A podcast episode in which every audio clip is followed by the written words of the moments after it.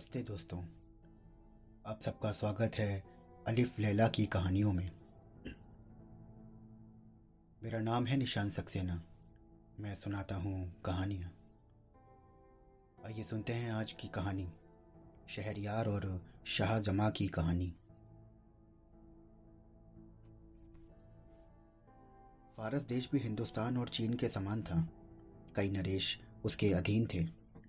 वहाँ का राजा महाप्रतापी और बड़ा तेजस्वी था और न्यायप्रिय होने के कारण प्रजा को काफ़ी प्रिय था। बादशाह के दो बेटे थे, जिनमें बड़े लड़के का नाम शहरयार और छोटे लड़के का नाम शाहजमा था।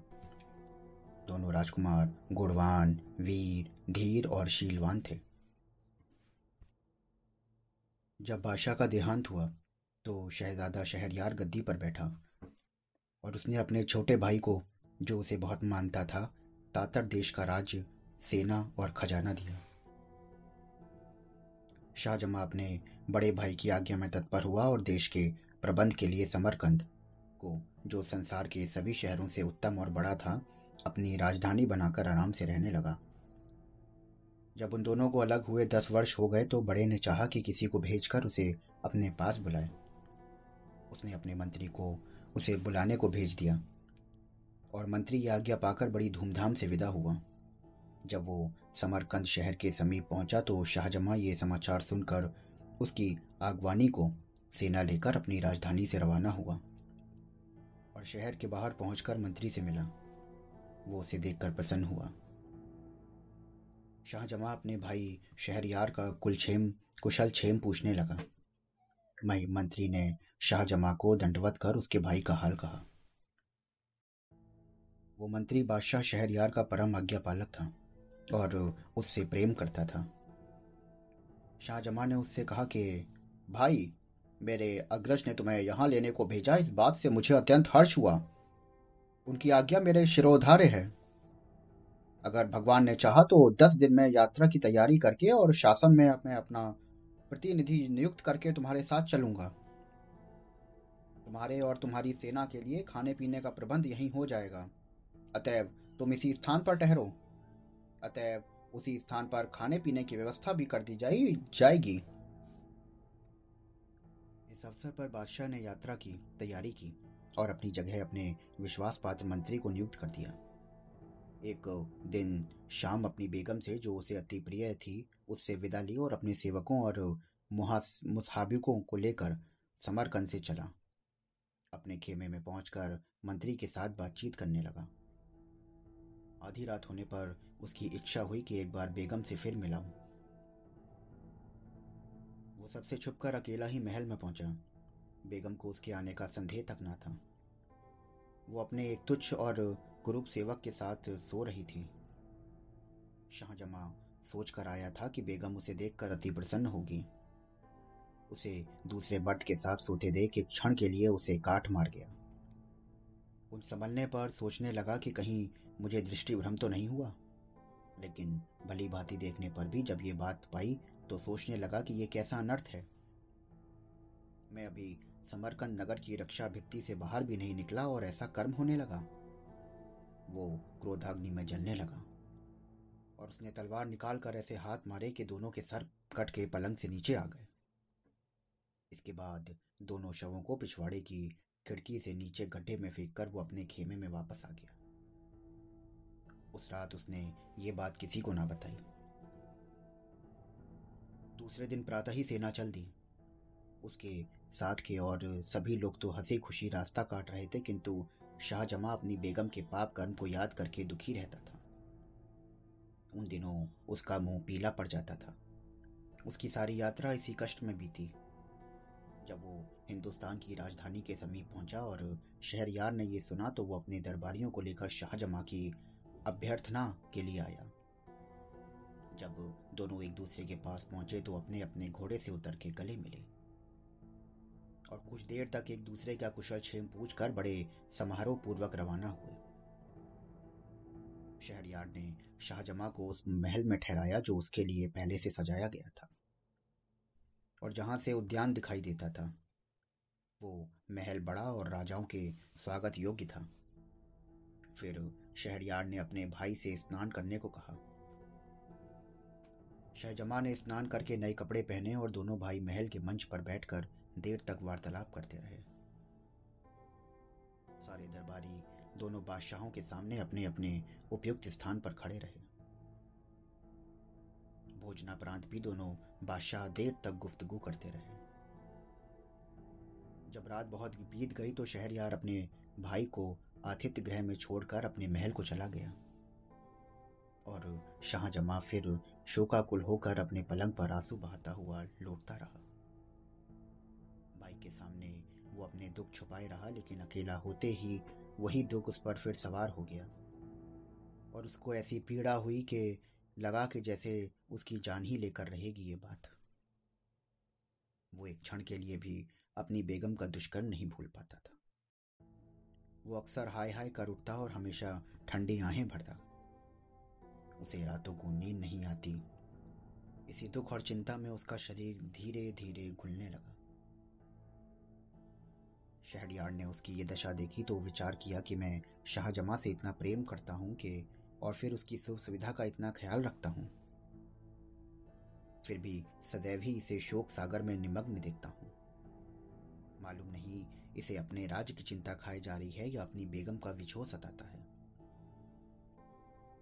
मैंने इसे यहाँ बुलाकर बेकार ही इसे शोक संताप में डाल दिया। अब उचित होगा कि इसे समझा बुझाकर और उत्तोत्तम भेंट वस्तुएँ देकर समरकंद वापस भेज दूँ, ताकि इसका दुख दूर हो सके। ये सोचकर उसने हिंदुस्तान देश की बहुमूल्य वस्तुएँ थालों में लगाकर शाहजमा के पास भेजी और उसका जी बहलाने के लिए तरह तरह के खेल तमाशे करवाए। लेकिन शाहजमा की उदासी कम ना होती, बल्कि बढ़ती ही जा रही थी। फिर शहरियार ने अपने दरबारियों से कहा कि सुना है कि यहाँ से दो दिन की राह के बाद एक घना जंगल है, और वहाँ अच्छा शिकार मिलता है। इसलिए मैं वहाँ शिकार खेलने जाना चाहता हूँ और तुम लोग भी तैयार होकर मेरे साथ चलो। उसने शाहजमा से भी चलने को कहा।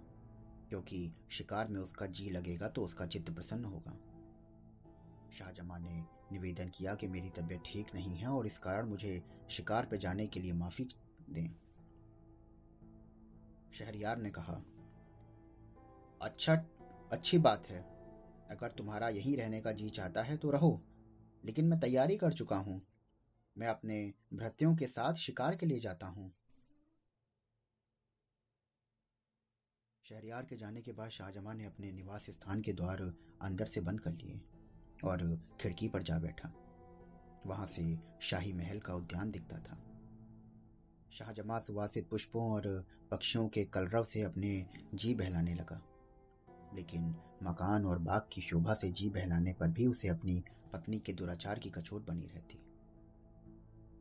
जब संध्या हुई तो शाहजमा ने देखा कि राजमहल का एक चोर दरवाज़ा खोला और उसमें से शहरयार की बेगम बीस अन्य स्त्रियों के साथ निकली। वो सभी उत्तम वस्त्रों और अलंकारों से शोभित थी। और इस विश्वास के साथ कि सब लोग शिकार पर चले गए हैं, वो बाग में आ गई। शाहजमा खिड़की में छुप कर बैठ गया और देखने लगा कि वो क्या करती हैं। दासियों ने उन लबादों को उतार डाला जो पहनी कर वो महल से निकली थीं। अब उनकी सूरत स्पष्ट दिखाई देने लगी। शाहजमा को यह देखकर आश्चर्य हुआ कि जिन बीसों को उसने स्त्री समझा था, उसमें तो दस हबशी मर्द थे। उन दसों ने अपनी अपनी पसंद की दासी का हाथ पकड़ लिया। सिर्फ़ बेगम बगैर मर्द के रह गई और फिर बेगम ने आवाज़ दी मसूद मसूद और इस आज्ञा पर एक हष्ट पुष्ट हबशी युवक, जो उसकी आज्ञा की प्रतीक्षा में था एक वृक्ष से उतरकर बेगम की ओर दौड़ा।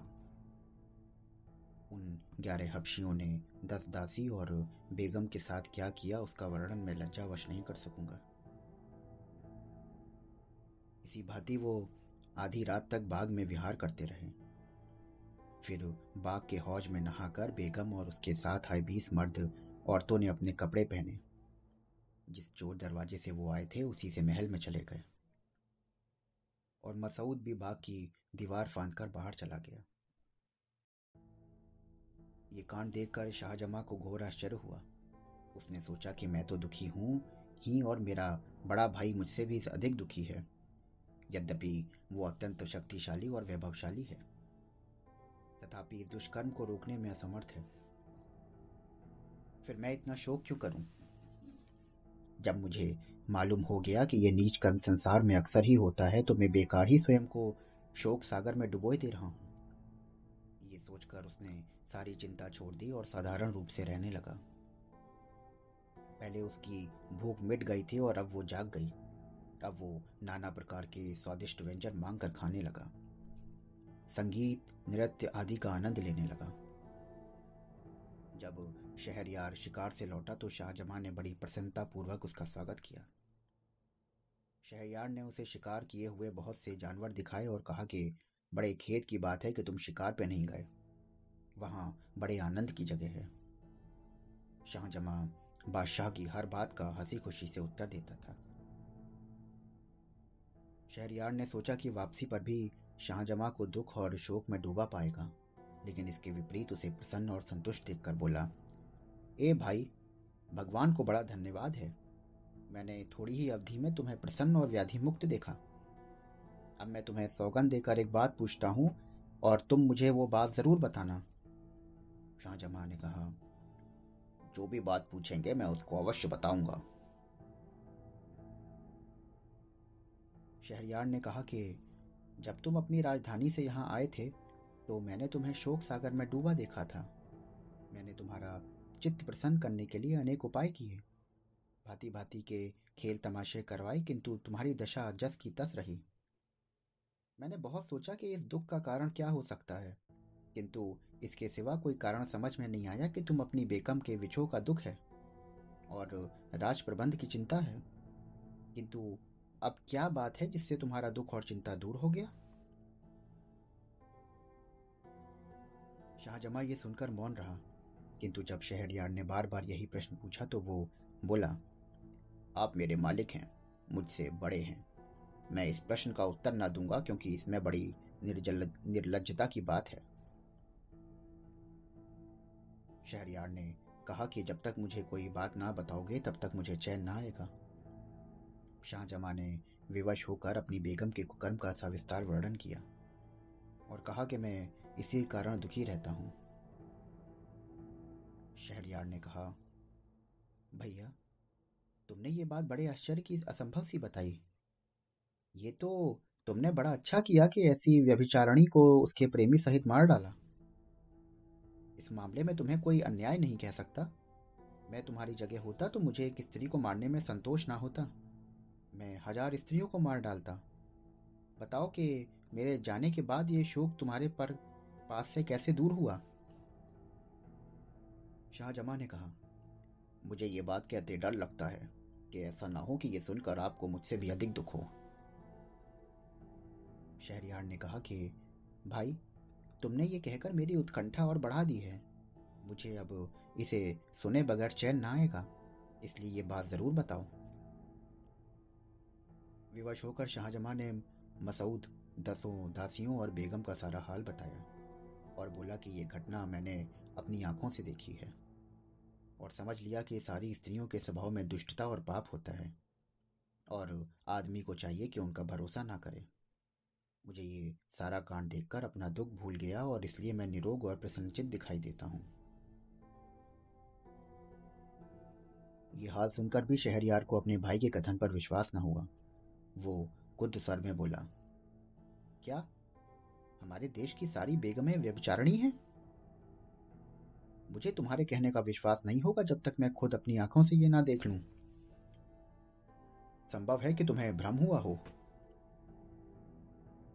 शाहजमा ने बड़े मुस्कुराते हुए बोला, भाई साहब, आप खुद देखना चाहते हैं तो ऐसा कीजिए कि दोबारा शिकार के लिए आज्ञा दीजिए। हम आप दोनों फौज के साथ शहर से कूच करके बाहर चले जाएँगे। दिन भर अपने खेमों में रहेंगे और रात को चुपचाप इसी मकान में आ बैठें। फिर निश्चय ही आप वो सारा व्यापार अपनी आँखों से देख लेंगे, जो मैंने आपको बताया है। शहर ने यह बात स्वीकार करके दरबारियों को आज्ञा दी कि कल मैं शिकार को जाऊँगा। अतः दूसरे दिन प्रातःकाल ही दोनों भाई शिकार को चले और शहर के बाहर अपने खेमों में ठहरे। जब रात हुई तो शहरियार ने मंत्री को बुलाकर आज्ञा दी कि मैं एक ज़रूरी काम से जा रहा हूँ। तुम फौज के किसी आदमी को यहाँ से जाने न देना।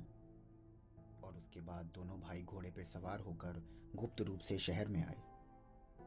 सवेरा होने से पहले ही शाहजमा के महल की उस खिड़की में आ बैठे, जिसमें शाहजमा ने सारा कांड देखा था। सूर्योदय के पूर्व ही महल का चोर दरवाज़ा खुला और कुछ देर में बेगम अपनी स्त्री वेशधारी हफ्शियों के साथ वहाँ से निकलकर बाग में आई और मसूद को पुकारा। ये सारा हाल जो ना कहने के योग्य है, ना सुनने के। देखकर शहरियार अपने मन में कहने लगा कि, हे भगवान, ये कैसा अनर्थ है कि मुझ जैसे महानिर्वती की पत्नी ऐसी विपचरणी हो? फिर वो शाहजमा से बोला कि अच्छा रहेगा कि हम इस क्षण भंगूर संसार को, जिसमें आनंद, एक क्षण का आनंद होता है और दूसरा दुख का, छोड़ दें और अपने देशों और सेनाओं का परित्याग करके अन्य देशों में शेष जीवन काटें। और इस घृणित व्यापार के बारे में किसी से कुछ ना कहें। तो दोस्तों, ये था कहानी का पहला भाग। अभी आप सुन रहे थे मेरे साथ अलिफ लैला की कहानी, शहरयार और शाहजमा की कहानी। अगर आप ये अलिफ लैला की कहानियाँ सुनना चाहते हैं तो हमारे साथ जुड़े रहें। हमसे जुड़ने के लिए हमारे चैनल को फॉलो करिए, सब्सक्राइब करिए। फिर मिलता हूँ आपसे। इस कहानी के दूसरे भाग के साथ में। तब तक के लिए शुक्रिया।